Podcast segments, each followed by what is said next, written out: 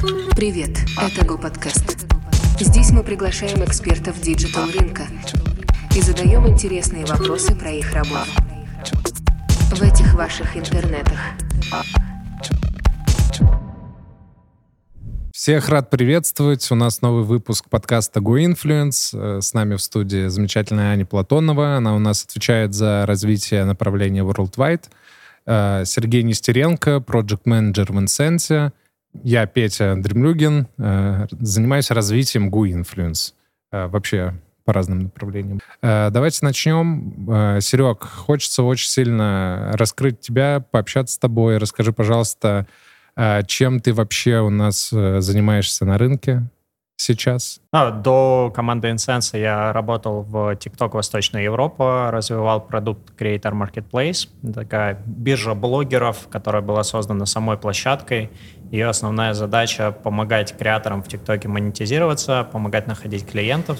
Вот, я был на клиентской стороне, помогал клиентам работать с платформой и, в принципе, развивать их influence -кампании в разных регионах. То есть мы много работали со Штатами, много работали с Латамом и другими регионами, поэтому мой э, опыт так или иначе тоже связан с Worldwide и с э, influence маркетингом. Ага. Мы знаем, ну, мы вообще, надо сказать, что мы знакомы с Серегой, и мы даже... Э, это все постановка. Да-да, это все постановка, на самом деле. Мы заранее собрались и договорились, так сказать. Э, мы даже успели чуть-чуть поработать, и это тоже, это тоже классно. Э, мы знаем то, что ты э, внедрял какие-то очень крутые фишки новые в продукт, и был там одним из лучших придумывальщиков. Креаторов, Петя, Креаторов. называется. Креатор, креатор — это блогеры. Да, но мы на самом деле много работали с перформанс-ориентированными клиентами, то есть так или иначе наши клиенты из Восточной Европы, когда они работают с другими регионами, они мало для себя ставят задач, связанных с брендингом, и зачастую рассматривают блогеров как такой типичный канал привлечения трафика. То есть у них те же самые KPI, как у классического media buying, э, классической media buying команды, вот, поэтому мы всячески искали разные варианты, как сделать так, чтобы TikTok Creator Marketplace помогал закрывать именно перформанс-задачи. Вот, и, наверное, да, в этом плане наш регион во много был э, таким топ-перформером, потому что для других ребят это не было таким топ-приоритетом, а в нашем случае это был очень важный момент. То есть мы пробовали разные истории с э, анкорами, то есть это возможность добавить прямую ссылку в ТикТоке, вот. Многие знают, что в целом, наверное, большая проблема инфлюенс-маркетинга в ТикТоке связана с тем, что у тебя очень сложный пользовательский путь. То есть, когда ты видишь какой-то ролик, который тебя заинтересовал, чтобы перейти по ссылке, тебе, как правило, на свайпнуть влево, пролистать вверх, потом нажать на кнопочку, там выскочит какое-то уведомление, точно ли вы хотите перейти на внешний сайт, и только в итоге ты перейдешь по внешней ссылке, которая еще и откроется в браузере TikTok. То есть, ну, история крайне сложная, да, и если сравнивать с другими аналогичными платформами, то, конечно, очень сложно просчитывать перформанс, и поэтому многие наши продукты так или иначе были ориентированы на то, чтобы развить возможность перформанса в инфлюенс-маркетинге и в ТикТоке, но при этом сделать так, чтобы еще учитывать интересы компании, да, чтобы это была некая такая коллаборация, где с одной стороны есть классический инфлюенс-маркетинг, с другой стороны он усиляется за счет байнговых решений или каких-то других а, выгодных решений для площадки.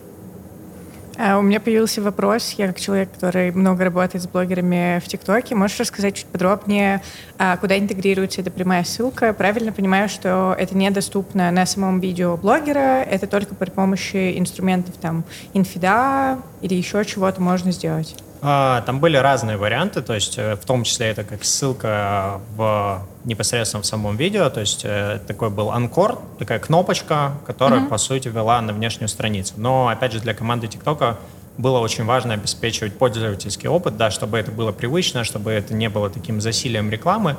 Ну вот, поэтому это развивалось очень потихонечку, ну и сейчас на самом деле развивается очень потихонечку. TikTok где-то на разных конференциях сейчас публично анонсирует первые продукты, которые с этим связаны. Опять же, у TikTok очень растет e-commerce, и я думаю, что e-commerce будет как одним из таких направлений, куда в первую очередь эта штука будет внедряться. Ну вот, но глобально, то есть, конечно, перформанс э, в ТикТоке, перформанс, я имею в виду инфлюенс-маркетинг, в этом плане очень сильно растет, потому что ну, картина меняется, да, в 2023 году мало кто готов тратить деньги на брендинг, и все пытаются так или иначе найти какие-то пути, посчитать финальную экономику, получить какой-то там оценочный CPA или какие-то измеримые результаты. Но я думаю, чтобы в целом рынок урегулировать, и чтобы хотя бы было понимание, типа, вот я зайду там на эту площадку, и, типа, посчитайте, что я там, сколько потрачу, сколько получу. Потому что до этого, мне кажется, это было сложнее сделать. А расскажи, пожалуйста, вы для клиентов делали какие-то прогнозы по блогерам? То есть у вас было там понимание, что, например, а, блогер номер один а, вот в таком-то сегменте, CPA по нему будет примерно вот такой-то. Были ли какие-то показатели, которые могли дать понимание о том, насколько подходящий будет блогер для той или иной компании в плане перформанса? Ну, мы, опять же, больше развивали self-service. У нас как такового не было агентского бизнеса, да, uh-huh. агентской модели, потому что все-таки TikTok это площадка, и Creator Marketplace, так или иначе, это тоже площадка.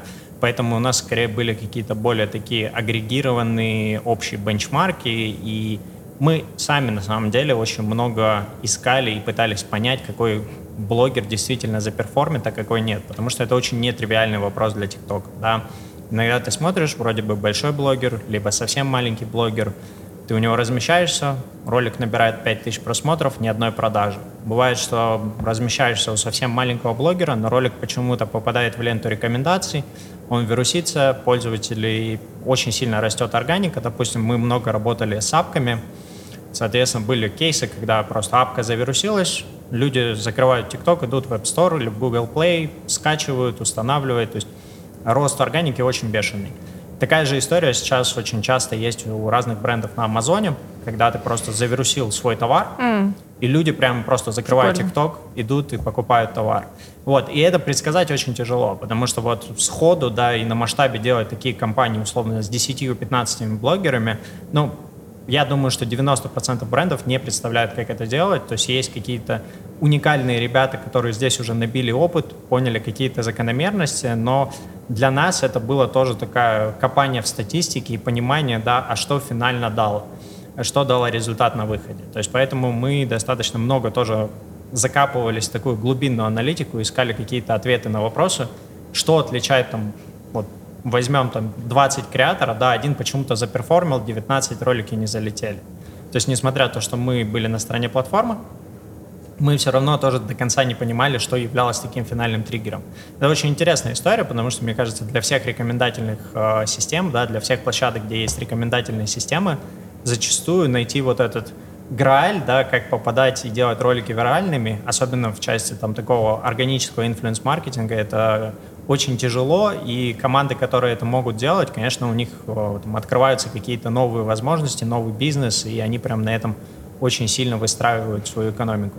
Про тогда финальные отчеты. А, получается, вы общались с клиентом, запрашивали у них э, какую-то статистику по финальным покупкам, или на своей стороне у вас была опция тоже проследить, э, как блогеры отперформили?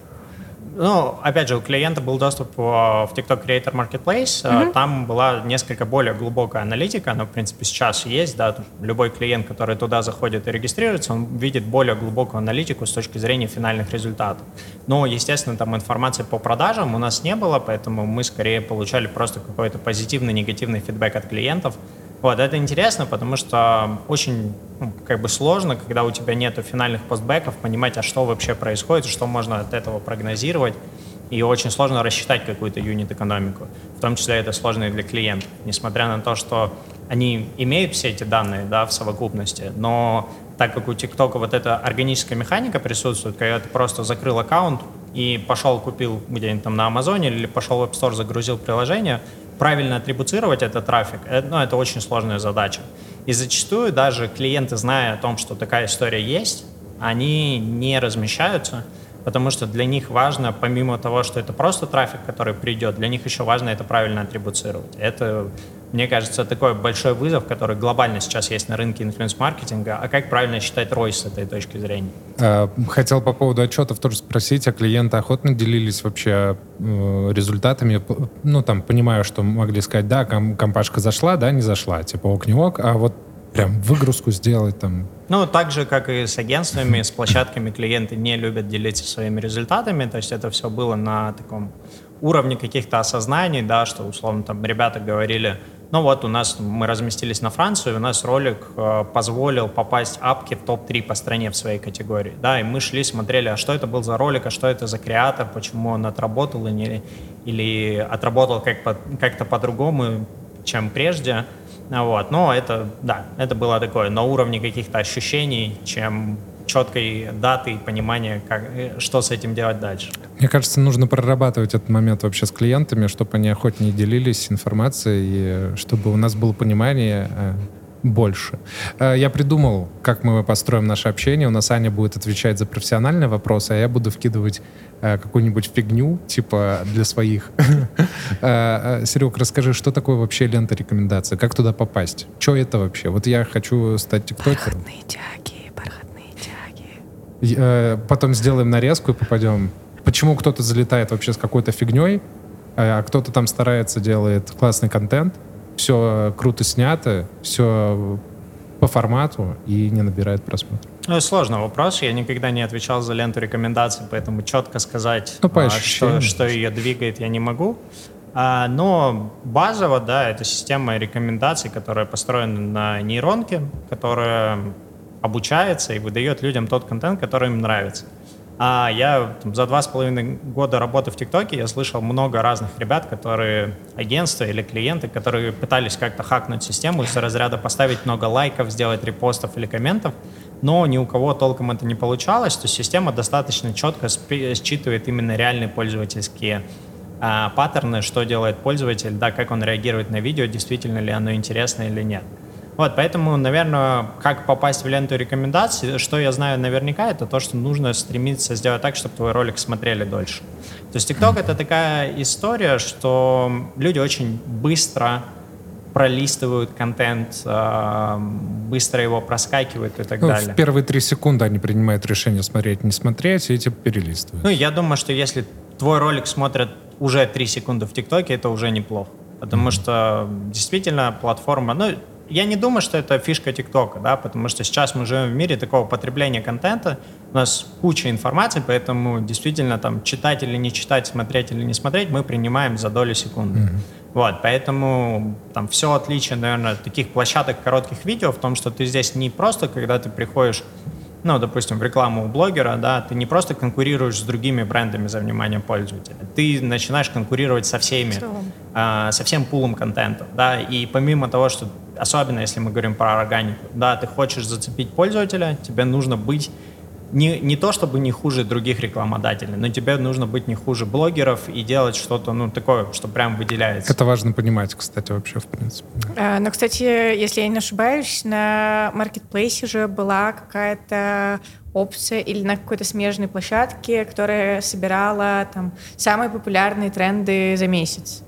Нет? Э, какие-то рекомендации для рекламодателей, мне кажется, были касаемо того, какие треки использовать, какие хэштеги, хэштеги в каждом гео популярны, какие форматы. Мне просто кажется, что я пару раз э, залезала и очень хотела что-то для наших клиентов использовать, но у меня пока так и не получилось это сделать. Да, это прикольная штука. У ТикТока действительно с точки зрения креативной базы, ну вот некой такой креативной составляющей, у них очень много продуктов, и они их выпускают постоянно. Я вот буквально вчера смотрел, у ТикТока а, появилась такая функция, как поиск по ключевым словам рекламного креатива. То есть ты можешь зайти и увидеть...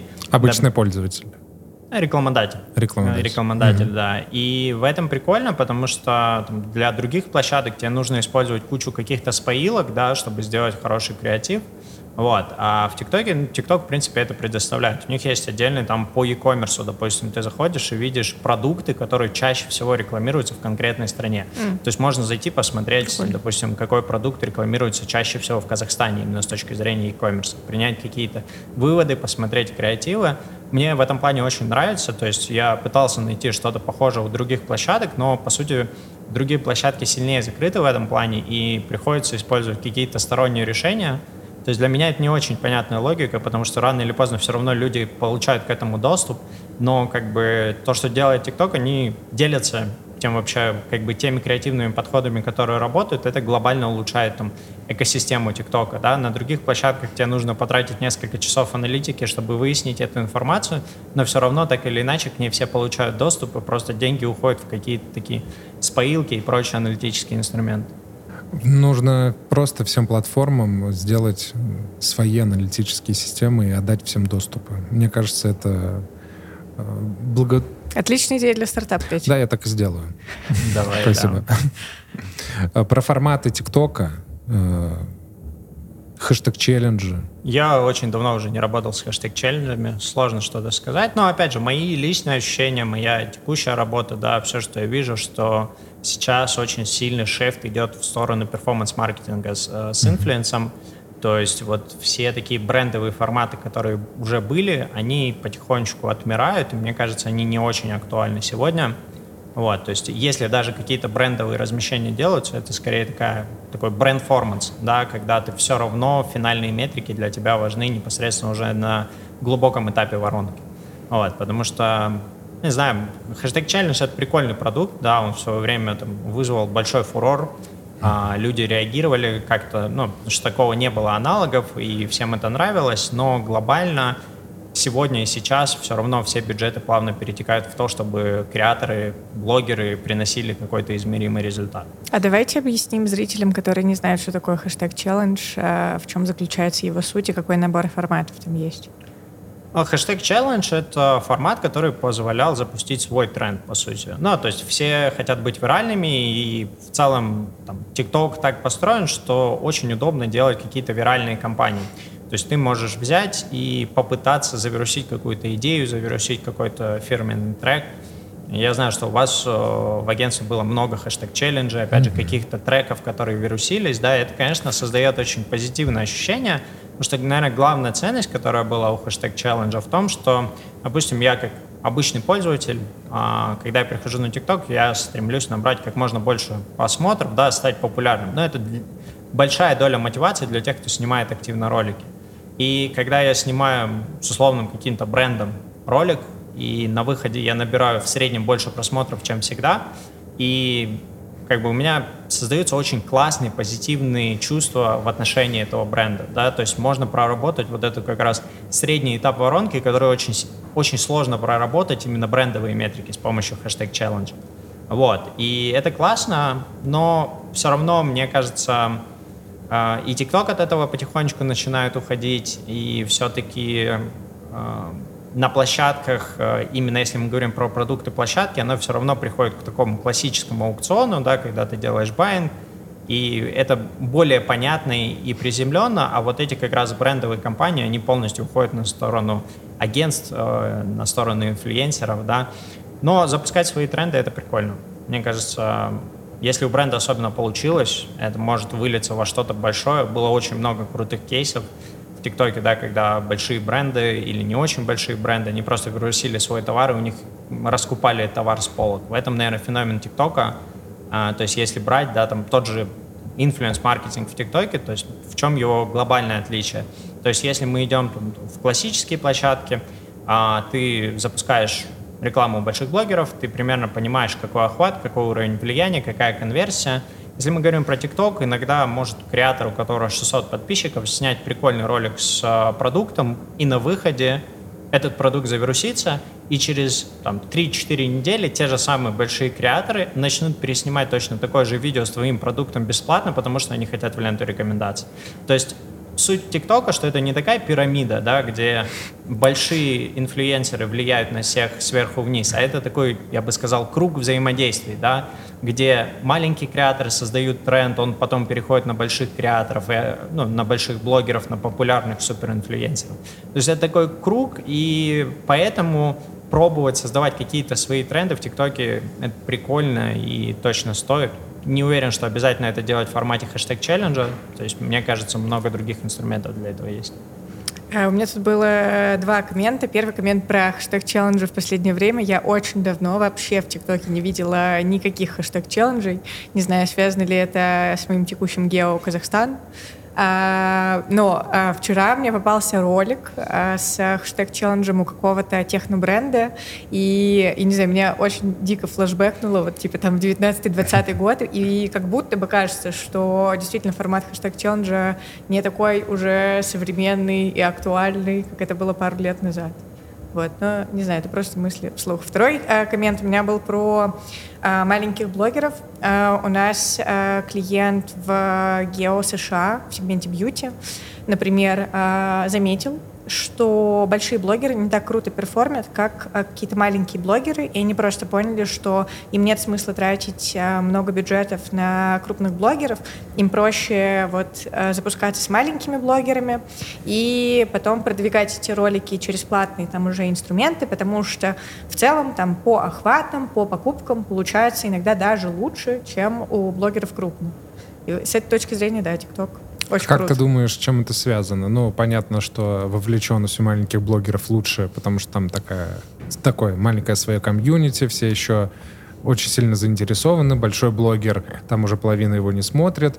Э, вот это основные моменты, или вот ты думаешь, что, что блин, нет, есть вот ситуация с, с большими блогерами, что там их смотрят уже паровозом. Они уже не как э, лидеры мнений, не как э, те персонажи, э, э, за которыми нужно следить, а вот ну вот есть есть. Посмотрела. Я не все. уверена, что есть такая тенденция. Мне кажется, что э, все-таки особенность в ТикТоке, как в площадке, которая продвигает интересный контент.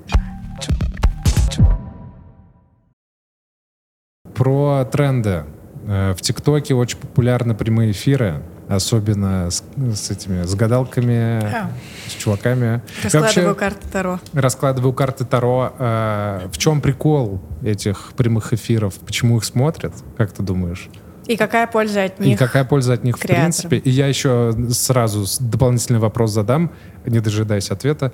Э, почему до сих пор не делают какие-то магазины на диване? Почему? Я, я вообще думал, там еще есть такой э, формат, типа, ну, э, отправлю тебе деньги на карту, если сможешь меня разбудить. И, там э, а, а, отправляют всякие подарки, эти, когда подарки приходят громкие звуки, а чувак лежит и ничего там не происходит. Я думал, блин, это же очень круто э, сделать интеграцию каких-нибудь матрасов. Ну, типа, даже мож, можно отправить блогера условно в точку продажи, и чтобы он там лежал на матрасе, там виден этот логотип. Это же было бы очень классно. Чувак сидит 10 часов, рекламирует матрас. Мне кажется, история про прямые эфиры и e-commerce, которая на самом деле круто работает в Китае, да, и она, наверное, поэтому не дает покоя всем во всем мире. Все так или иначе пытаются внедрить лайвстрим а, продукты, связанные с e-commerce, Эм, сложный вопрос, то есть TikTok, насколько я вижу сейчас, активно развивает прямые эфиры, да, как некий продукт, и, в принципе, видимо, у них это не, неплохо получается, то есть есть какие-то результаты. Наверное, это с точки зрения трафика еще рано говорить про какой-то объем а, достаточный для таких магазинов на диване, но я думаю, что основная идея в том, что есть какой-то успешный кейс э, на азиатских рынках. Да, ну, таких кейсов достаточно много, и все пытаются перенять опыт. То есть тут TikTok не один, там, допустим, у того же Амазона есть какие-то продукты, связанные с проведением лайвстрим-трансляций, там, под ключ э, с какими-то креаторами. Мы лично, допустим, в эту историю пока сильно не ходили, потому что там все-таки нужен ну, некий блогер должен быть специфичный. Да, тот, кто классно снимает на камеру короткий видос, он не будет классным ведущим. Ну, то есть uh-huh. может быть, но это далеко не обязательно, да, что он сможет провести целый эфир и продать в прямом эфире. То есть это такая должна быть инфраструктура. Я даже много слышал про то, что в Китае очень много агентств, да, которые специализируются именно на лайвстрим-трансляциях, они знают, как это делать. То есть у них выстроена там, целые студии и прочая история. Вот. Пока, насколько это ну, там, глобально в ТикТоке работает, мне сложно сказать. Ну, вот. Но я думаю, что история с гадалками и со всем тем, что ты сказал, ну, это такая нормальная история, которую проходит каждый формат контентный в самом его начале. Да, если вспомнить, какой был контент в ТикТоке там в 2019 году, все те же самые гадалки и люди, которые спят, они, грубо говоря, танцевали перед камерой и делали липсинки, АСМР и прочую mm-hmm. историю. Вот, потом контент эволюционировал, да, и так в целом все площадки проходили. Там вспомни когда-то YouTube на, на его заре, и э, не было особо качества. Я думаю, что просто лайвстримы сейчас зарождаются, они вырастут, они точно будут работать. Вот. Но кто там будет номер один в этом плане, да, в следующих лайвстримах и тем более в e-commerce лайвстримах, это очень большой вопрос. То есть пока, наверное, какого-то... Это не обязательно, я думаю, будет TikTok. Возможно, появятся какие-то новые площадки или, возможно, сами e-commerce селлеры или там большие игроки типа Amazon, они построят что-то свое, что будет работать. Насколько я знаю, в этих стримах, вот особенно там с гадалками просто, мне было интересно, я смотрела эти стримы, а мой парень даже покупал подарки и кидал их. А вот я хотела про подарки спросить. А, кажется, это способ монетизации контента.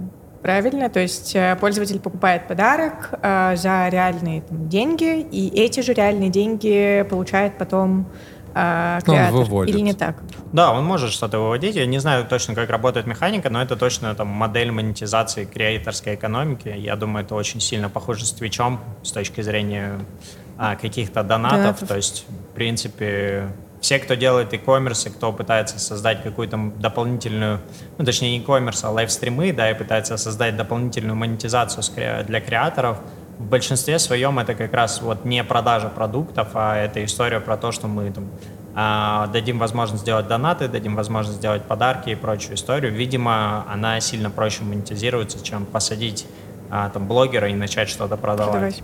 Как ты думаешь вообще, в какую сторону идет тренд? В лайвстримах? Вообще, в принципе. В целом тренд? В целом, в целом тренд. А, Один глобальный Один во всем глобальный. мире. И он идет. Э, да. В бархатных тягах. А, но мне, вот он тренд. Мне кажется, что, ну, там, если говорить про следующие пару лет, все равно, если говорим про инфлюенс-маркетинг, да, он будет становиться очень перформанс-осознанным. То есть э, даже большие традиционные бренды, которые привыкли работать с э, брендингом в части креаторов, они сейчас активно штурмуют Яком, да, и они ищут какие-то коллаборации, чтобы не просто там запускаться, ну, я говорю про какие-то FMCG бренды, да, то есть у них появились e команды, у них там, постоянно идет хайринг в эти e команды, несмотря на то, что по всему миру идут сокращения. Вот, поэтому мои такие ощущения, что все равно мы так или иначе будем приходить э, к какой-то такой performance-based модели. Вот, и здесь э, я для себя, наверное, четко провожу разницу, что есть селебы, Mm-hmm. Да, то есть э, вот когда мы говорим про больших блогеров, то есть большие блогеры не то, чтобы они там хуже работают, просто ну, это очень хороший пример, допустим, на, на примере казахского рынка ТикТока возьмем. То есть есть ребята, у которых глобально по стране узнаваемость очень высокая. Но аудитории казахской, ну, так как у них э, в целом большие, большие аудитории, у них не так много именно казахской аудитории. И когда ты у них размещаешься просто в органике, в том же ТикТоке, да, ты там получаешь 500-600 тысяч просмотров в Казахстане, что само по себе неплохо, но, соответственно, это не те охваты, которые ты хотел. С другой стороны, если взять их и запустить какую-то охватную медийную кампанию с ними в кадре, то ты получишь, ну, охват стопроцентный, доступный, да, то есть это будут там миллионы, э, не знаю, сколько сейчас аудитория ТикТока в Казахстане, но я думаю, она достаточно высокая, да, и то есть ты можешь получить, ну, действительно эффективный, хороший охват. При этом этого человека все будут узнавать. Поэтому вот история с большими блогерами, мне кажется, она все-таки больше будет уходить либо в формат такого работы с классическими селебрити, да, которых мы видим по телевизору. То есть там, в принципе, человеку не платят за охваты, за ожидаемые охваты. Ему платят конкретно за то, что он амбассадор этого бренда. И охваты создают сами. Либо, соответственно, это будет такая история каких-то более long-term контрактов, когда ты не просто разово интегрировал бренд, да, потому что если вспомнить там, опять же, TikTok 2019-2020 года, было очень много кейсов, когда молодые ребята рекламировали там в течение полугода все, начиная от моющего средства, заканчивая автомобилем, это был один и тот же человек, он все это рекламировал. Mm-hmm. Вот, то есть кажется, что такая история не очень вызывает доверия, и по факту, да, все приходит к тому, чтобы делать какой-то амбассадорский проект. То есть когда человек начинает достаточно много постоянно использовать. И вот даже сейчас, когда мы работаем с креаторами, именно с небольшими креаторами в Штатах, тоже бьюти-бренды и другие, мы видим такой тренд, что а, чтобы получить какие-то хорошие продажи у одного креатора, он начинает делать достаточно много постов, то есть в течение там, пары месяцев с одним и тем же брендом.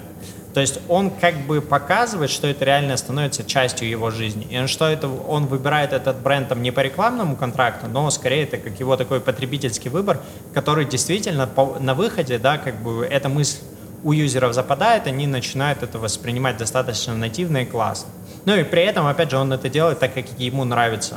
Да, вот нету такой истории, когда бренд пришел и рассказал про сценарий, все здесь должно быть ровно так, и на выходе там, получил какой-то результат.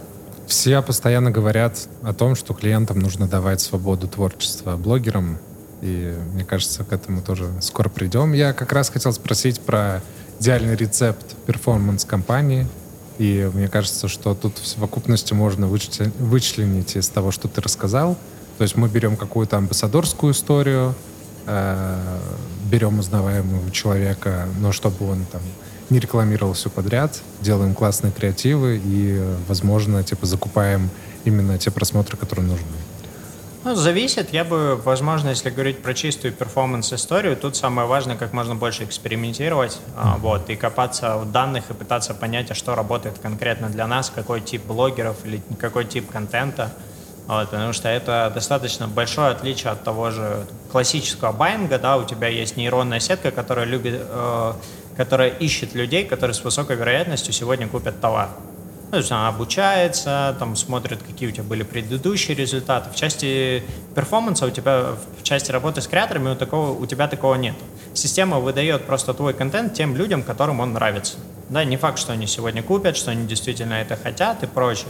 Поэтому тут важно экспериментировать, да, находить какой-то, во-первых, баланс, не просто делать развлекательный контент, но который должен там содержать сети и так далее, да, то есть и уже на основе этого давать какие-то рекомендации, потому что креативные рекомендации, к сожалению, во многих кейсах они строятся не на том, что условно реально отрабатывает, а на представлении креативной команды, на представлении каких-то классических подходов к маркетингу и так далее. А сейчас это уже сильно меньше работает, чем это было когда-то. Мне кажется, что тебе есть что сказать, и ты хочешь чем-то поделиться. Нет, нет такого. Ну, рецептом идеальной рекламной кампании пока не могу поделиться. Почему? Потому что клиент с нами пока что не может поделиться покупками. Я говорю про клиента вот в сегменте бьюти, с которым мы на США делаем очень много разных запусков, э, в ТикТоке в том числе.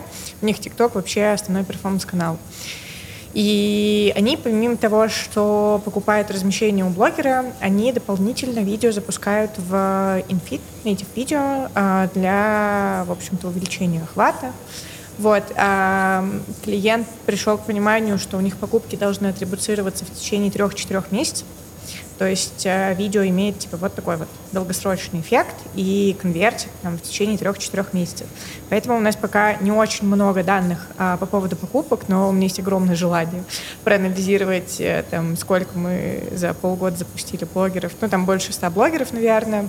Понять, а, есть ли какая-то корреляция между креативом, есть ли какая-то корреляция между вот как раз-таки размерами блогеров, потому что мы закупали как очень больших блогеров, у которых там по 10 миллионов подписчиков в ТикТоке, и ну, с них были продажи, правда, классные, но интересно сравнить их э, с продажами каких-нибудь маленьких блогеров, mm-hmm. которых мы тоже вот недавно начали тестить. А я вот не совсем понял, ну да. то есть там у нас результат показывается основной там через, ну, не основной, но типа он живет, этот результат 3-4 месяца. А как это чекается, типа через 3-4 месяца? Как это понимается, что это сработал там тот запуск конкретно? Ну, э, клиент просто на своей стороне вот пришел к выводу после запусков на разных э, площадках, что у них блогерский креатив конвертит, приносит продажи в течение трех-четырех месяцев. Как они это поняли? А, как запускается вообще блогерское ну, типа, видео в рекламу? Определенный продукт какой-то э, типа рекламировали Про... и поэтому поняли, что вот покупают этот продукт. Не, не, продукт нет? один и тот же. Один это тот. один, э, это бренд, угу. у которого всего один продукт. А, я понял. Да. Угу. А, вот, поэтому есть а, разные опции в плане выкупа прав блогеров на какой-то определенный срок. В ТикТоке есть а, вот опция Spark Ads, она называется. Это специальный код, который блогер генерит а, в своем видео. В общем-то, передавая этот код клиенту, клиент получает доступ к тому, чтобы запустить видео в рекламу медийную. И код можно запрашивать на разное количество времени. Э, от этого меняется стоимость за размещение. Код там можно купить на 30 дней, на 60 дней, на 90, на год. Вот самых первых блогеров мы запускали на год. Мы брали очень маленьких блогеров, а у них была очень низкая стоимость за интеграцию, и они вообще нам вот так вот бесплатно дали код на год. И вот клиент год э, использует это видео в рекламе, и оно по-прежнему там ему приносит какие-то продажи. Я понял, о чем ты говоришь. Я изначально другое имел в виду и неправильно понял тебя. Да, вот история интересная обсудить про Spark Ads и похожие решения. Это сейчас очень плотно развивается на всех площадках, когда ты можешь запускать рекламу от лица блогера, и это начинает там, часто лучше перформить, чем просто взять тот же самый ролик, но запустить там от лица бренда. Вот. И мне кажется, это тоже хорошее направление, потому что такие, ну, как бы, такие коллаборации, да, они создают интересный выхлоп в плане чего? То есть, с одной стороны, ты закупаешь качественную рекламу креатора, у которого, ну, скажем так, со стороны к нему есть доверие. Ты приходишь в его профиль, смотришь, он живой креатор, он что-то снимает, это не актер, да, это живой человек, он использует там условный косметический продукт. С другой стороны, ты используешь преимущество площадки с точки зрения того, что ты доставляешь контент людям, которые с высокой вероятностью купят. То есть на выходе это может хорошо работать, и я вижу тренд там, допустим, что не только в ТикТоке это развивается, но и в Рилсах это сейчас активно, и в формате Stories, да, когда ты заходишь, видишь креатора, который, от лица которого запущена реклама. Вот буквально сегодня читал обновление о том, что в формате рилсов там раньше был такой большой, большая была подпись, когда ты запускаешь. Ну, этот формат, похоже, называется Branded Content Ads. Он очень похож на, то, на Spark Ads по принципу. Вот, и там была достаточно такая большая подпись, типа спонсор, сделана э, с, с таким-то брендом и так далее.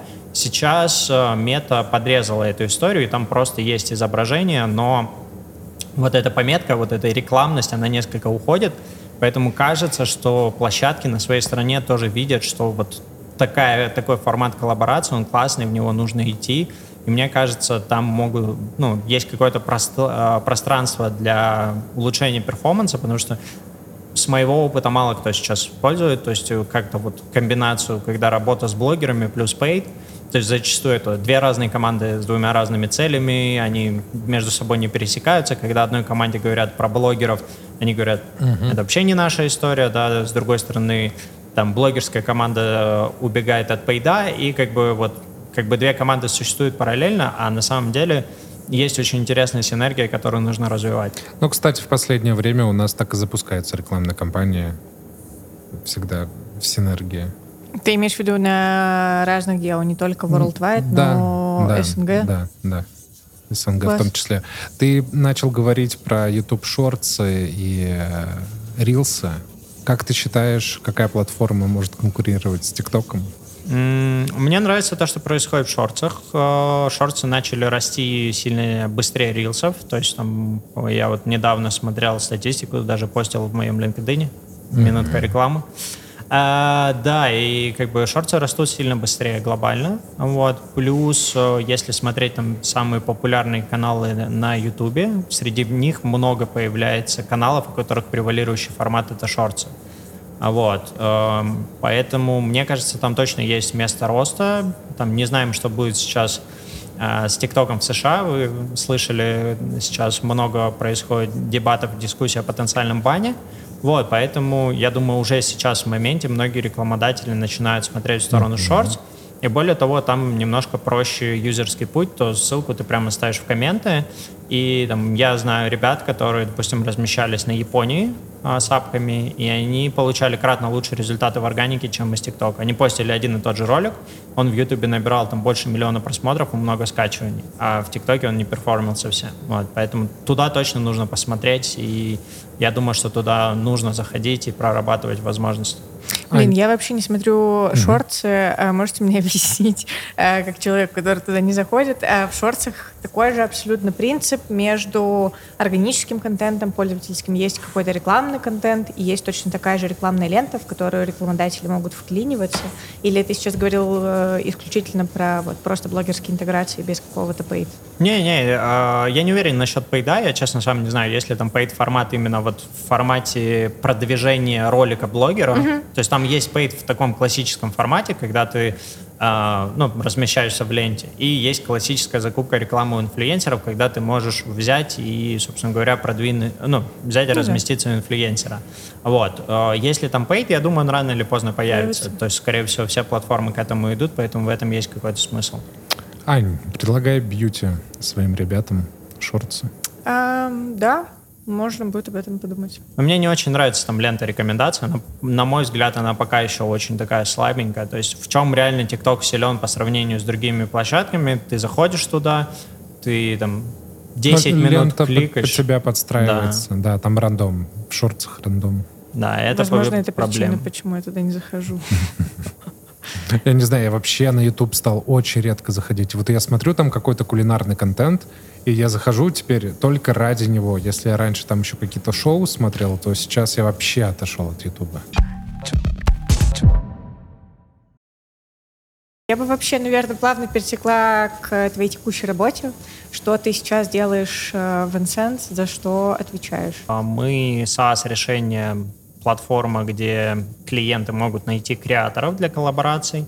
А при этом у нас есть разные кейсы, то есть у нас три основных кейса. Это just content, когда ты просто приходишь, находишь креатора, с которым создаешь видео для своего пейда. Uh-huh. Условно, ты хочешь продвигать какой-то бьюти-товар в органи... не в органике, а в пейде, ты приходишь, делаешь 10 креативов, запускаешь в пейд, получаешь результат. То есть такая работа, фиксированная стоимость за сделку.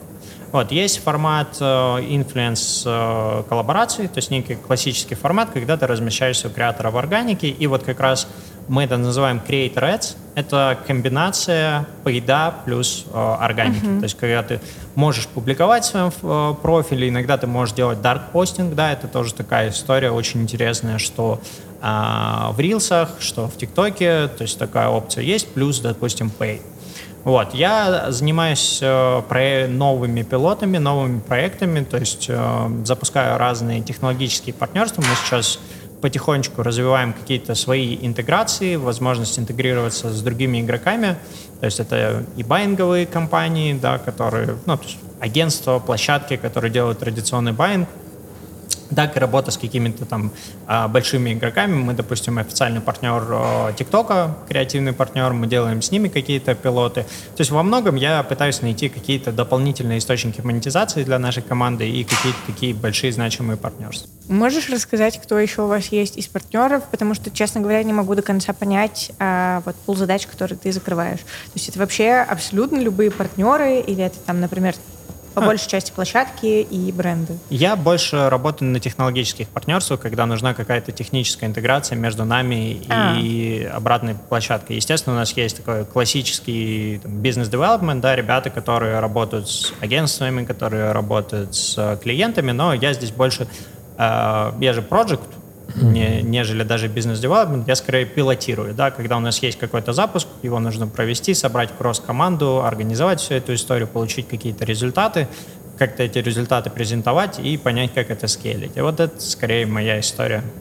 Вот. Но я еще во многом новичок в мире Якома, то есть я вышел два месяца назад, погрузился в этот страшный мир Якома, до этого я работал с апками и геймингом, у меня произошел такой полная перемена, да, вообще понимание, что такое Amazon, как он работает, почему люди на нем что-то покупают. То есть я в такой стадии адаптации.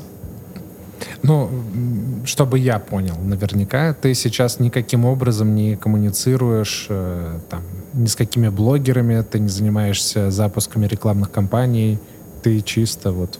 Ну, в каком-то мере я это делаю, то есть я mm-hmm. где-то общаюсь с блогерами, как такие пользовательские интервью, да, я узнаю, а как им было в этом mm-hmm. пилоте, понравилось mm-hmm. ли им, не понравилось, какие у них были ключевые боли. Точно так же я коммуницирую с клиентами и понимаю, а как им было в этом пилоте. То есть у меня очень много коммуникации с разными кросс-командами, mm-hmm. потому что когда ты запускаешь пилот и ищешь какой-то продукт market fit для этого продукта, да, нужно понять, чтобы это действительно нравилось всем, вот, поэтому общаюсь по чуть-чуть со всеми. Блин, это классно. Эм, у меня был вопрос, но не уверена, что корректно тебе его задавать э, в плане вот э, тех задач, за которые ты отвечаешь. Э, правильно я понимаю, что вот на Инсенсе есть какой-то пул блогеров, с которыми я вот, например, как рекламодатель могу, в общем-то, зайти, узнать условия сотрудничества и запуститься. Вопрос мой был такой, есть ли у вас там портрет идеального блогера, с mm-hmm. которыми э, вы подписываете вот, там, контракт, чтобы он эксклюзивно, в общем-то, делал рекламу только через вашу платформу? Или вы в целом берете всех Нет, готов? классный вопрос. Не, у нас нет никакого эксклюзива. У нас это работает примерно в следующем формате. Ты клиент, uh-huh. ты создаешь бриф, публикуешь бриф, и блогеры сами откликаются. Mm. И у нас здесь ни в коем случае нет задачи сделать какую-то эксклюзивную с точки зрения блогеров. Mm. То есть для наших многих блогеров, особенно с точки зрения just content кейса, да, где они получают ну, достаточно небольшие деньги за один фиксированный кусок контента, они, как правило, работают еще с пятью-шестью другими платформами. Mm. То есть это нормально, мы это понимаем, потому что, особенно если они full-time креаторы, да, если они с этого живут, им нужно иметь такую возможность. Для нас самое важное, чтобы клиенту было удобно удобно в одном месте найти креаторов и взаимодействовать с ними. То же самое с точки зрения органики. Да, с органикой чуть-чуть тяжелее, потому что ну, креатора, который может просто создать классный контент, их достаточно много, и, как правило, у тебя не такие жесткие критерии в отношении них. В отношении органики тебе нужен еще классный контент, плюс чтобы оно заперформило в органике.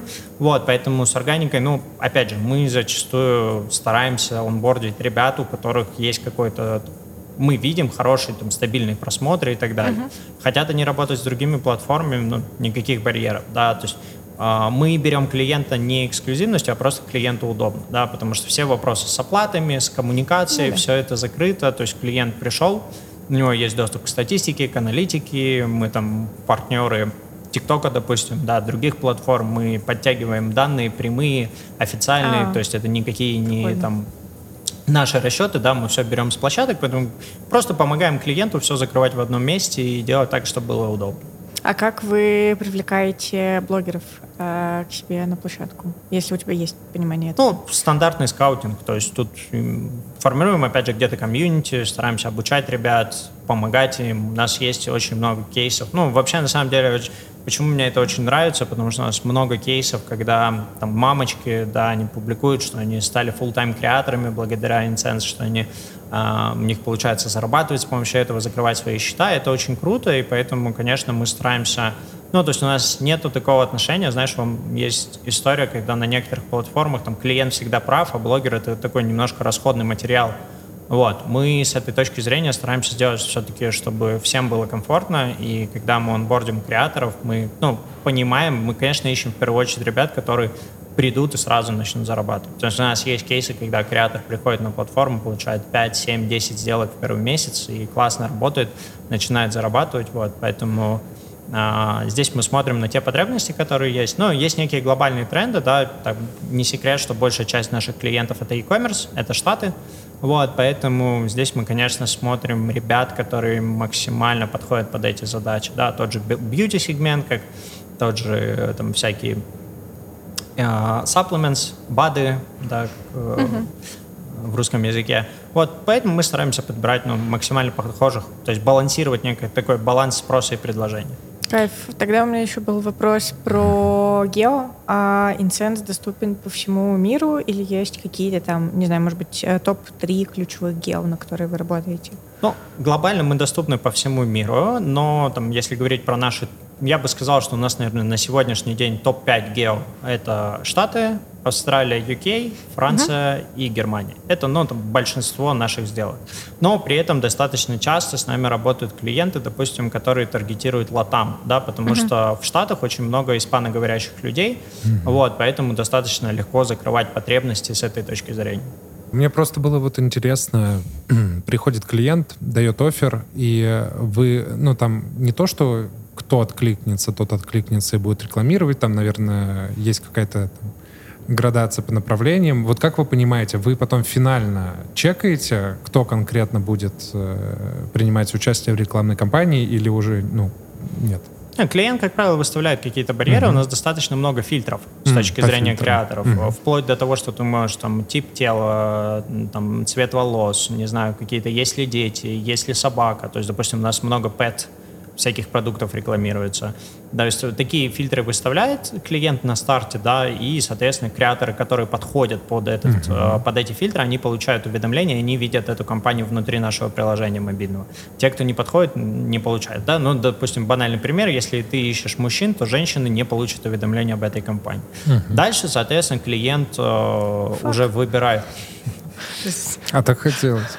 Да, дальше клиент выбирает, с кем-то работает, да, но для нас самый главный, главная метрика, что он удовлетворен, что он остается с нами и продолжает э, существовать на платформе и взаимодействовать. Вот, поэтому с точки зрения финального чекинга, конечно, мы смотрим, там, если клиент перестал использовать нашу платформу, а почему, да, если была причина в креаторах, то мы анализируем, как-то меняем стратегию в этом плане. А платформа вообще автоматизирована полностью или за клиентами там привязаны менеджеры, которых ведут?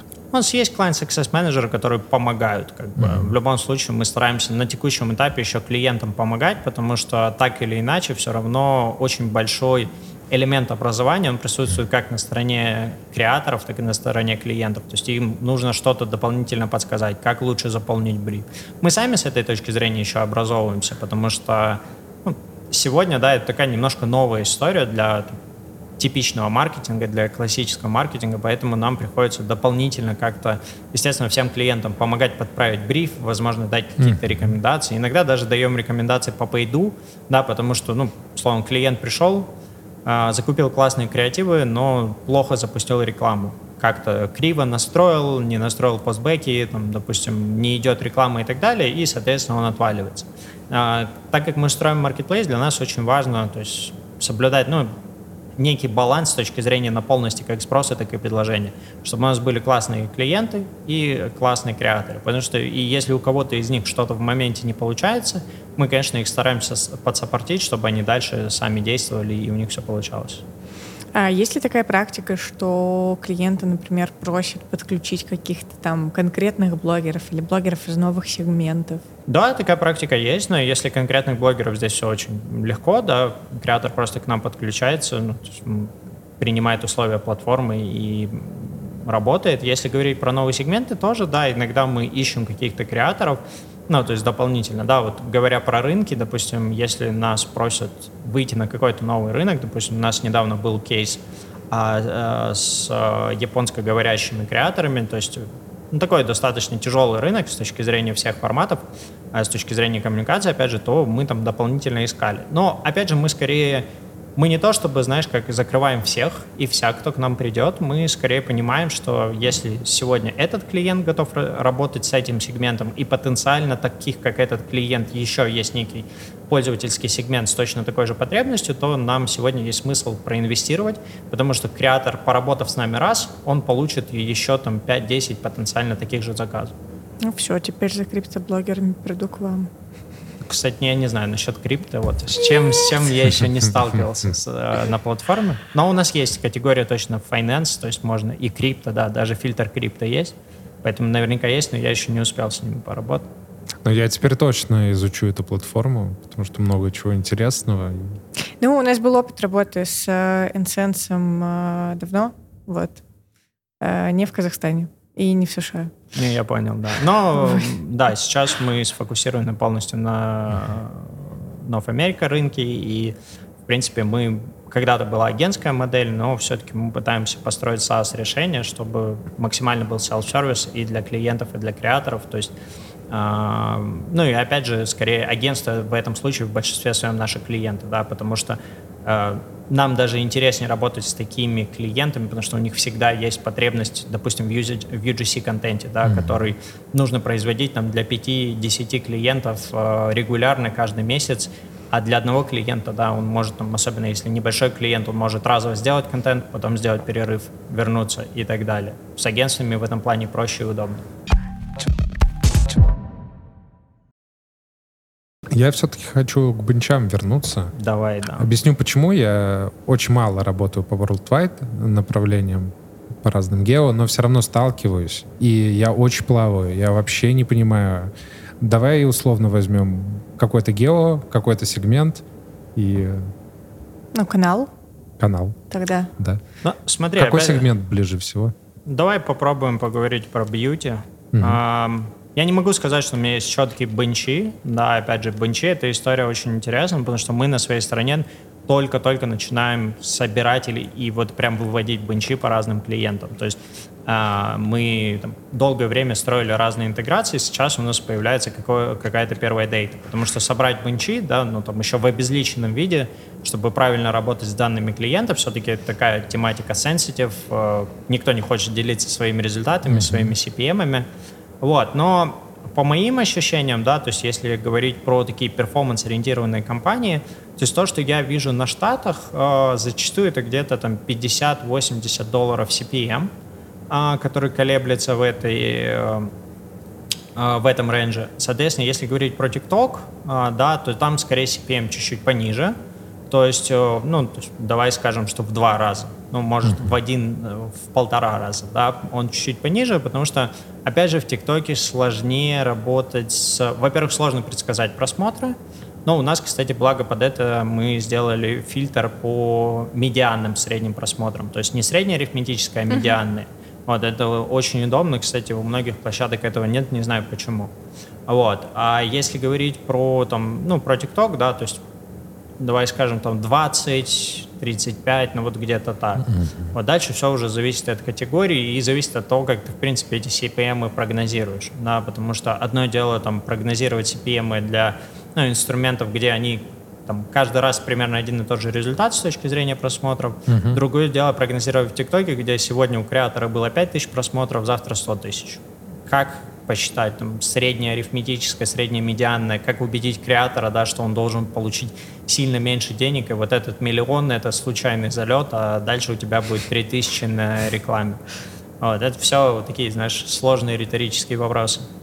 Мэтчится бенчи Да, твоим, да, а, от нашего бьюти-клиента в США в целом такие же бенчи, но а, в этом плане а, коммент номер один. Мы в ТикТоке, например, ну, вообще во, во всех соцсетях мы клиенту даем прогнозы минимальные, потому что мы понимаем, например, в ТикТоке, что рекламные видео в целом хуже залетают, чем а, Ну да, обычный контент блогера, плюс вот есть там некоторый фактор рандома, когда ты не знаешь, залетит твое видео или нет, и для надежности мы в ТикТоке во всех соцсетях отдаем минимальные, самые минимальные показатели, которые есть, и от этого, вероятно, у нас, э, ну, CPM получаются выше. Но э, мы со своей стороны немножечко страхуемся, да, и если вдруг ролик не залетает, то вот находимся в такой относительно безопасной ситуации, когда у нас там план сошелся с фактом. Вот. Но а, в плане бенчей, да, а, нам клиент дает примерно такие же бенчи по ТикТоку. Они ниже, чем, например, по запрещенной социальной сети и по Ютубу. Вот. А, так что да, мэтчится. Я недавно услышал от клиента, когда дал медиаплан, и ну, мы стараемся всегда давать ни- нижний показатель э, просмотр, ну, охватов. И э, мне сказали, что это неправильное медиапланирование. Говорит, Почему? Ну ты, он говорит, ты чё мне такие бенчи суешь? Что за CPV конские? Я говорю, чувак, чувак, стой, я говорю, это, это гаранты. Мы вот за эти просмотры отвечаем, средние будут другие. Он такой, тогда иди все переделывай. Это неправильно. Но это редкость. А в основном, типа, все, всем все ок. Ну, я единственное скажу, что с моего опыта очень классно, когда клиент выходит со своим предложением креатору. То есть, когда он рассчитал CPV, э, CPV, CPM и сам предлагает, сколько креатор стоит. Потому что часто это просто такой рынок э, очень дикий. Э, Могу привести очень, на самом деле, смешной факт. Э, Я знаю на Creator Marketplace историю, когда с одним и тем же креатором а, два разных агентства поработали, одни за 800 долларов, другие за 80. А, вот, э, да, и просто вопрос в том, что те просто сказали, мы платим 80, а другие спросили, а сколько ты хочешь? А, вот, поэтому хочешь и реально делаешь всегда очень сильно отличается. И здесь, э, особенно если мы говорим про перформанс-подход, да, и если мы говорим не про каких-то селебов и ребят с таким стабильным ценником, да, из прочей истории, с традиционным вертикальным, лучше исходить из того, что ты можешь заплатить, потому что это такой очень дикий рынок, и креаторы, да, не могут сегодня заработать 800 долларов, но завтра там, в течение месяца не получить ни одного заказа. И из-за того, что есть вот такая система, да, если ты mm-hmm. предлагаешь от себя, но при этом, опять же, это должен быть резонный CPM, да, он не должен быть занижен, и пытаться продавливать креаторов, потому что на горизонте ты все равно проиграешь. Если ты будешь сильно меньше платить, платить чем твои конкуренты, к тебе будет сильно хуже отношение, а тебе будет, ну, ты не превратишь это в скейл-канал. То есть платить надо резонную стоимость, да, которая действительно там, ну, как бы сходится с твоей экономикой, креатор достаточно зарабатывает, все счастливы, довольны. Тогда и креаторы классно себя чувствуют, нет никакого негатива, и на выходе хороший результат. А насколько вообще блогеры, вот, например, в США, я пока такого не заметила, хочу узнать у тебя, а, понимают, что такое CPM и готовы, например, а, понижать там свои косты а, за стоимость размещения, если ему там аргументировать, сказать, чувак, у тебя не очень высокие просмотры, вот у нас есть такая метрика CPM, мы тебе можем заплатить только вот столько. Ну, я так скажу, что с моего опыта креаторы скорее не понимают что такое CPM. Э, они во всем мире пока не очень это понимают. Э, но, с другой стороны, есть ребята, которые работают и только по аффилейт модели, да, при этом классные креаторы иногда. Иногда это могут быть действительно очень творческие, крутые ребята, которые там ролик делают за 50 долларов. То все очень сильно зависит. А вот, я думаю, что с точки зрения переговоров самый лучший вариант, да, и, ну, вот там, общаясь с креаторами, проводя интервью, я как бы слышал, наверное, две такие ключевые вещи. А первое — это то, что все креаторы хотят некие long-term сделки. Потому что им нужно оплачивать счета, они хотят, ну, грубо говоря, иметь зарплату. Да, грубо говоря, понимать, сколько они зарабатывают каждый месяц. Поэтому, когда бренд приходит и предлагает какую-то длительную сделку в месяц, даже если там много контента и как бы и так далее, они готовы. И при этом, опять же, они иногда готовы делать какие-то welcome сделки. То есть ты приходишь, говоришь, вообще у нас долгие планы. Поэтому это лучше всегда креатору доносить и объяснять, да, и при этом можно объяснять достаточно честно, да, то есть показать, вот смотри, то есть чем мне нравится подход вообще креаторов из Штатов, а, они достаточно бизнесовые, то есть зачастую, Согласна. даже если это там мамочка в декрете, она э, следует такому бизнес-подходу. Поэтому здесь нужно вести переговоры, да, как мы ведем с подрядчиком. То есть вот условно, у нас есть клиент, он долгосрочный, вот смотри, сколько он компаний сделал, да, у него такие-то метрики. Ну, то есть говорить в открытую. В этом мне очень нравится, потому что все открыто говорят, что они зах- хотят заработать, да, что агентство хочет заработать, креатор хочет заработать, бренд хочет заработать, и все к этому относятся нормально, да, то есть здесь, наверное, вот, там, если говорить про некое отличие с точки зрения культуры, коммуникация, оно очень часто здесь возникает, потому что наверное, из-за того, что в СНГ очень много было кейсов с маркапом, да, когда условно креатора покупали за 15 тысяч э, там, тенге или за 100 тысяч тенге, а продавали за миллион, угу. да, из-за этого очень много недоверия, негатива, все это очень так а, сложилась такая ситуация, там с этим все проще, и мне кажется, нам нужно вот эту бизнес-культуру пытаться тоже привносить и очень чисто, открыто общаться с креаторами и объяснять. Вот, потому что на выходе креаторы хотят рекламировать классный продукт, да, то есть и мы хотим работать все с классными клиентами, ну и в целом клиент хочет быть хорошим и успешным на рынке. У меня вопрос. Э, ты говоришь про бизнес-подход креаторов в Америке, что все нужно проговаривать.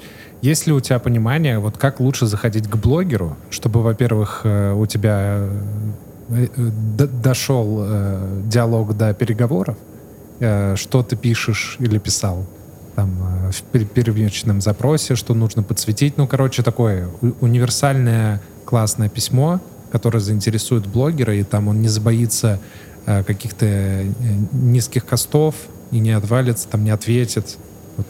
Ну, честно, я никогда не занимался прямым анбордингом mm-hmm. блогеров, да, я в каком-то виде занимался на стороне ТикТока, но когда ты на стороне площадки, это несколько другая история, поэтому никаких таких, знаешь, рыночных рекомендаций и практики у меня здесь нет. Вот, поэтому, мне кажется, здесь, может, Аня лучше расскажет. А я вот хотел есть. как раз-таки, чтобы ты с Аней опытом поделился, но и от Ани я тоже послушал. А, да, я тоже первое время очень сильно удивлялась а, тому, как отличается культура коммуникации в США, в частности.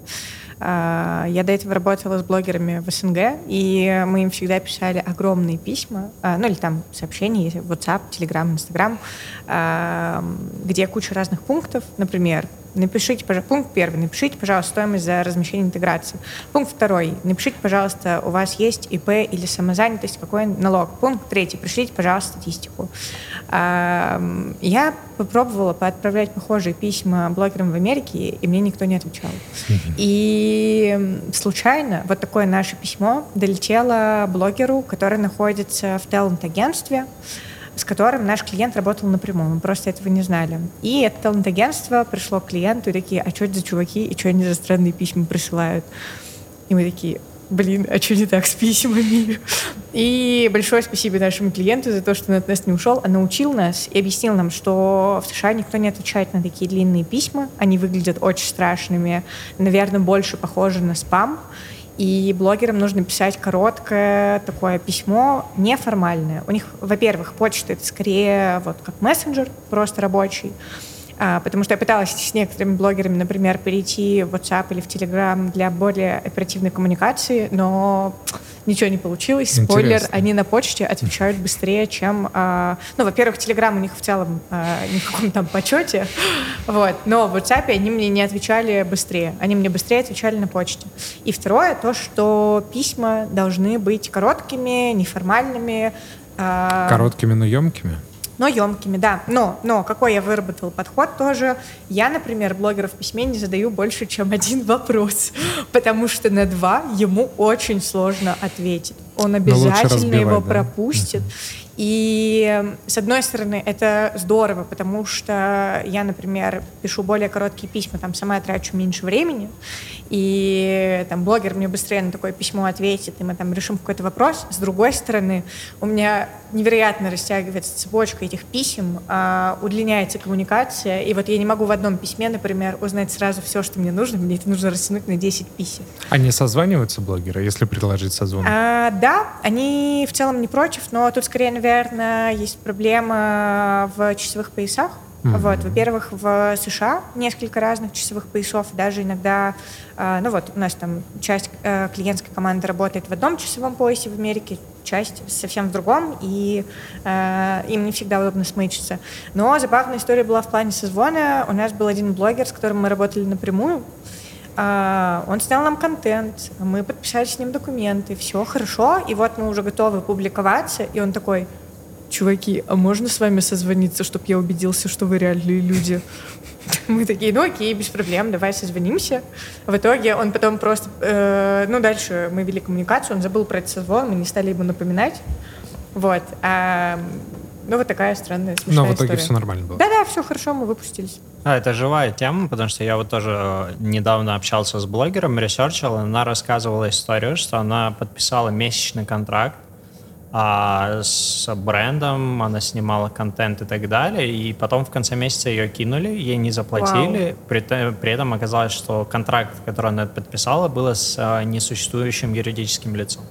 Жесть. Вот, поэтому, да, иногда такие ситуации тоже э, случаются, несмотря на то, что кажется, что западный рынок, он весь без фрода, да. это не так. А на это пошел бренд, непосредственно. Но, понимаешь, э, там есть очень много условно однодневных Amazon-селлеров, mm. которые сегодня mm-hmm. существуют, завтра их забанили, их аккаунт и так далее, особенно там, допустим, в категории supplements, да, там а разные добавки, такая sensitive категория в целом для Amazon, поэтому такие кейсы бывают, и Ничего креаторы себе. могут беспокоиться.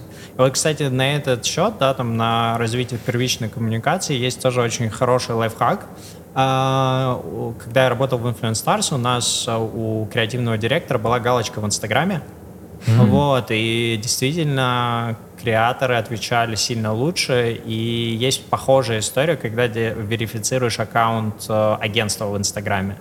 Ну или в ТикТоке mm-hmm. тоже как вариант. То есть тоже начинают лучше отвечать, быстрее, и это а, такой хороший дополнительный поинт для вообще в целом для агентств и для игроков рынков то, в том, чтобы вести а, вести аккаунты, верифицировать эти аккаунты, писать про себя какие-то статьи, делать какие-то пиар-усилия, потому что потом на выходе, да, это очень неплохо может окупиться именно вот с такой а, простой базовой штукой, что креаторы будут доверять и быстрее отвечать. Ну, мы сейчас э, подкастов как нас снимаем, э, запускаем, станем Может, популярными. пожалуйста, на английском тогда еще? Uh, of course. Thank you so much. как тебе мое произношение? Отлично. И верифицируем страничку, и тебе отдадим в личное Спасибо. пользование. Но я, кстати, подумала, что еще можно сделать с этой проблемой. Вообще в Америке вот мы, например, у блогеров при заключении контрактов запрашиваем что-то, что можно назвать аналогом там выписки из госреестра. Наверное, вот такой какой-то аналог, короче, документ, в котором содержится вся информация о тебе как о бизнес-подрядчике. И... Это, их это смущает? Не-не-не, наоборот, наоборот, что для укрепления там отношений, Мгм. если вдруг тебе блогер не доверяет, ты можешь там скинуть ему, ну, свою карточку, там, контрагент, Мгм. не знаю, как еще, какой аналог привести. Понятно, что это все можно в целом, наверное, поделать тоже, и, в общем-то, ничего не поменяется, но галочка, да, звучит тоже приятно. Про блогеров и про твою работу. Есть ли у тебя блогер, с кем ты хочешь капец как поработать? Ну, типа вот твоя мечта влажная? Или, или ты уже поработал? Э, Блин, на самом деле, как будто бы, когда я пришла в инфлюенсер-маркетинг, э, у меня вот в целом... э, и, Ну, я к блогерам начала относиться как к работе. Не Мгм. как э, вот э, обычный человек, который смотрит на блогера, такой, «А, обожаю его контент, «А, хочу с ним познакомиться. Вот, у меня та- такой азарт немножечко пропал. А, Наверное, там вот с точки зрения закрытия каких-то рабочих вопросов э, было бы прикольно поработать с каким-нибудь э, селебрити. Мгм. Вот. Например? Просто, ну, ну, я не знаю, ну, одновременно сделать рекламную кампанию Селены Гомеса Хайли Бибер. Не знаю, в курсе вы или нет, но они сейчас конфликтуют немножко. Было бы круто. Можно сделать Но- рекламную кампанию Twix. Две палочки. У, Прикольно. Пошли продавать. Ну, короче, такого нет. э, Но когда я только пришла, получается, почти три года назад, э, я очень хотела поработать с Даней Милохиным. Я работаю. А, Но я к этому вела, что я поработала. Пить, ты все испортил. Я про себя сказал. Поняла, мою историю перебил. Ладно, ну да, я хотела очень с Даней Милохиным, и ТикТок тогда был вот э, в самом, в самом, наверное, рассвете, вот, и Даня Милохин был из тех блогеров, кто делал рекламу всего на свете, Мгм. и я в каждую подборку его пыталась добавить. Серега про него говорил, Вот. просто он говорил конкретный человек. Да, видишь, я сегодня много говорю аббревиатурами. Ну вот, поработала с ним, получилось э, немножечко смешно и грустно, потому что продукт ему по факту не очень подходил, и продукт захейтили в комментах. Э, Ну, в смысле, не продукт, а то, что интеграция получилась вообще неорганичная. И Твоя ответственность. моя ответственность, согласна. Ну, я была маленькая. Я только начинала работать. Вот. Это был мой, ну, там, типа, один из первых запусков. Мне просто очень повезло, что там в течение сколько, трех, наверное, где-то месяцев, а, после того, как я вышла даже не на работу, а на стажировку, а, вот, я сделала с ним запуск. Это классно. Но вообще-то клиент его тоже очень хотел. а, О, есть поэтому- такое. Мы хотим этого блогера, да он вам вообще не подходит, нам все равно. Да, Нам всё да, равно мы бывает хотим. такое. А, Я когда работал, ну, начал работать э, с блогерами, это было очень далеко. Я вообще работал в первом блогерском агентстве, и Серега говорил про э, нестабильный рынок. Какое-то ты слово э, упомянул э, классное. Я забыл, ну, неважно. У нас там было вообще не было никакого понимания ни по CPV, ни, ни по CPM, никаких метрик вообще не было. У нас был плюс-минус прайс. Я не знаю, как он вообще складывался и э, почему были конкретные там косты, но я, когда продавал блогеров, я такой, захочу эту цену и называю то, что я там придумал сам из головы. Вообще никак не контролировалось. Ну, а, могу сказать, что блогеры в Америке, например, периодически тоже, кажется, так иногда делают, а, потому что вот у нас есть примеры блогеров, которым мы пишем, и они такие, ну, это будет стоить 8 тысяч долларов. Мгм. Мы такие, вау. А, идем к клиенту, говорим, что, ну, чуваки, смотрите, типа, очень высокий кост, давайте мы лучше подберем блогера, у которого там кост будет пониже. А клиент такой, а попробуйте поторговаться, ну, типа, Мгм. может, получится что-то. И мы пишем, чел, мы готовы тебе заплатить тысячу. Он такой, давайте. Ну, он сидит такой, что скажу? Да я бы тоже так делал. Ну, типа, ну, по теории вероятности, типа, там, один на сто не, но опять же, важный момент, что у блогеров нет никаких ориентиров. Как поставить mm-hmm. свой ценник, как mm-hmm. не продешевить. То есть э, это мы здесь сидим такие умные, там какой-то CPM, CPV считаем, да, да. считаем а я до сих CPA. пор не знаю, что это вообще.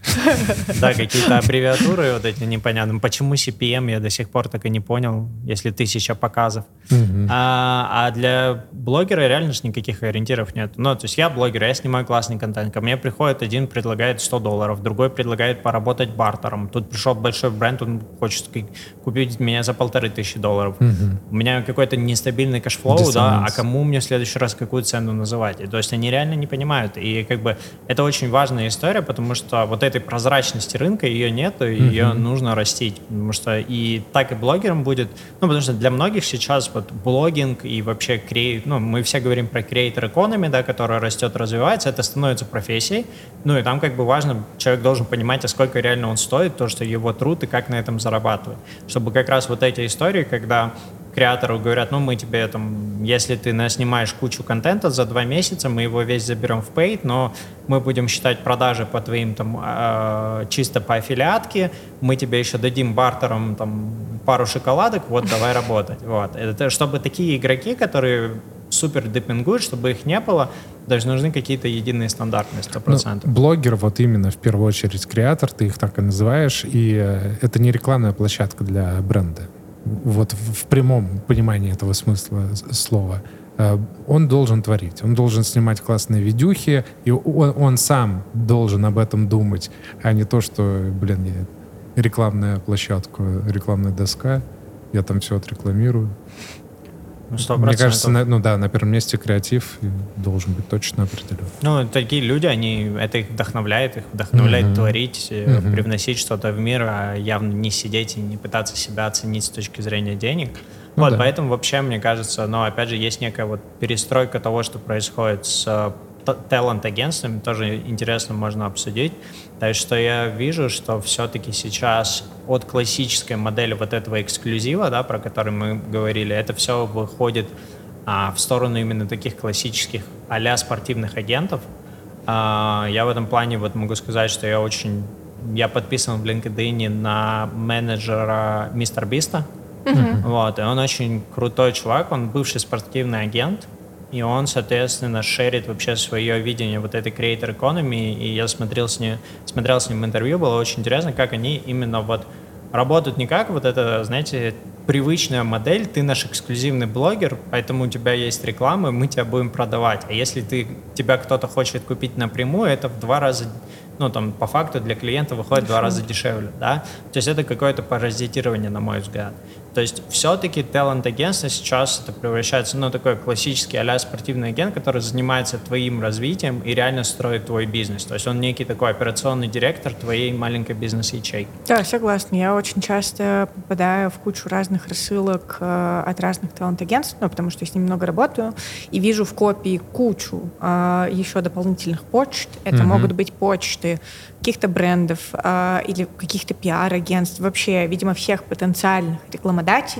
И вот э, талант-агентства, например, э, пишут, вот э, наш прекрасный блогер готов брать коллаборации на май, присылайте все, что у вас есть, будем рады сотрудничать. Вот вам статистика, еще кучу фактов разных наваливают. И всем отправил. Да, даже не в скрытой копии. Ну, ну, это зависит уже конкретно от менеджера. Но про подход я согласен.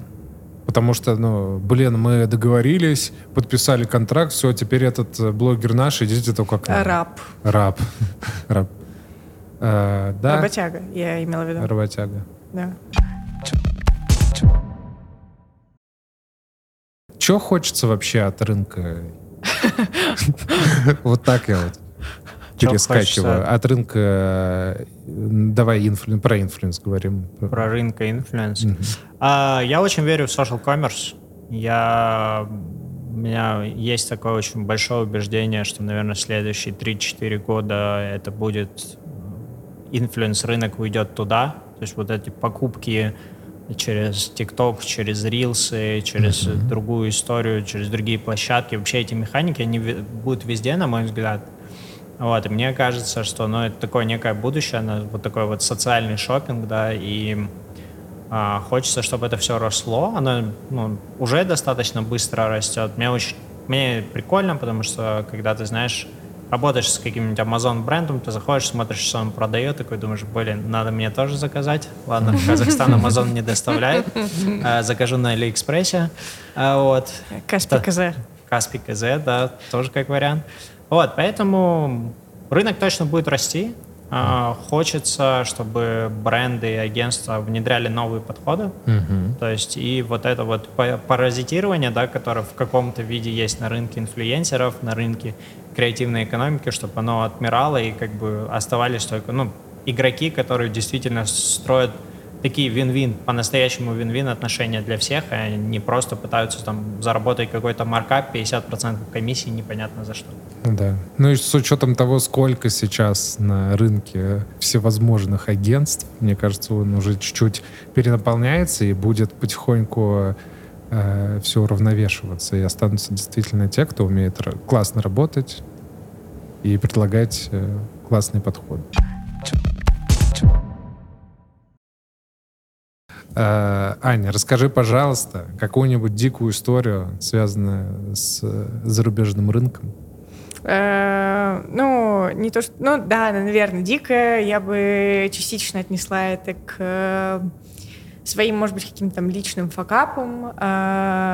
Криптосегмент. Значит, мы работали с клиентом крипто-кошелек, которым, в общем-то, были нужны криптоблогеры. И мы пошли, ну, вручную нашли много разных независимых э, криптоблогеров, со всеми списались, и выяснилось, что большая часть криптоблогеров работает по предоплате. Э, чаще всего 100%. Оплата э, криптой? По-разному. Э, они готовы, конечно же, принимать крипту, готовы принимать э, там, любую другую валюту. валюту. Да. И благо, ну, в целом э, это было понятно, наверное, потому что, например, в СНГ, когда мы работали, тоже были такие сегменты блогеров, которые, например, работают только предоплате. Вот. И благо криптоклиенты, они тоже работают по предоплате. Вот. Они нам сразу, в общем-то, заплатили за всю рекламную кампанию до ее старта. И вот у нас там в итоге получилось 5 блогеров, все классно, там а, с кем-то мы согласовали 50 на 50, то есть 50 предоплата, 50 после там выхода публикации в течение суток, хотя для понимания в США, например, абсолютно а, нормальная модель постоплаты, там 30-45 дней. Mm-hmm. Блогеры и агентства, ну я имею в виду талант-агентства, совершенно адекватно к этому относятся, для них это нормально. Что, например, не так типично для СНГ рынка, мне кажется, потому что большинство блогеров у нас а, не любят постоплату. И вот там э, с кем-то из блогеров э, у меня не получилось согласовать э, хотя бы частичную э, постоплату, там хотя бы в день выхода или там через три дня после uh-huh. выхода. И э, вот чел запросил сто э, процентов предоплату. Я говорю, окей, ну давай мы ее тогда разделим таким образом. 50% после того, как ты пришлешь сценарий, и 50% после того, когда ты нам пришлешь видео. Не опубликованное, но угу. готовое. А, и чел очень долго сливался, он такой, не, не, я не буду работать, ну, мне, чтобы начать работать, мне нужны деньги, чтобы начать писать сценарий, ну, это платная услуга. И я долго с ним боролась, но такая, окей, хорошо, возьму на себя этот риск, а, заплатим ему, пускай пишет сценарий, потому что mm-hmm. у нас там... А заплатили 100%? Заплатили сначала 50%. Mm-hmm. А, я его, не знаю, недели две ждала от него сценарий, каждый день пушила, а, ничего не происходило. Он такой, да-да, пришлю тебе через два дня. Но что меня еще смутило, он э, в своем сообщении в каком-то написал «Сори, мам», Типа скину через два дня. Я такая, что за обращение? И он не кидал сценарий.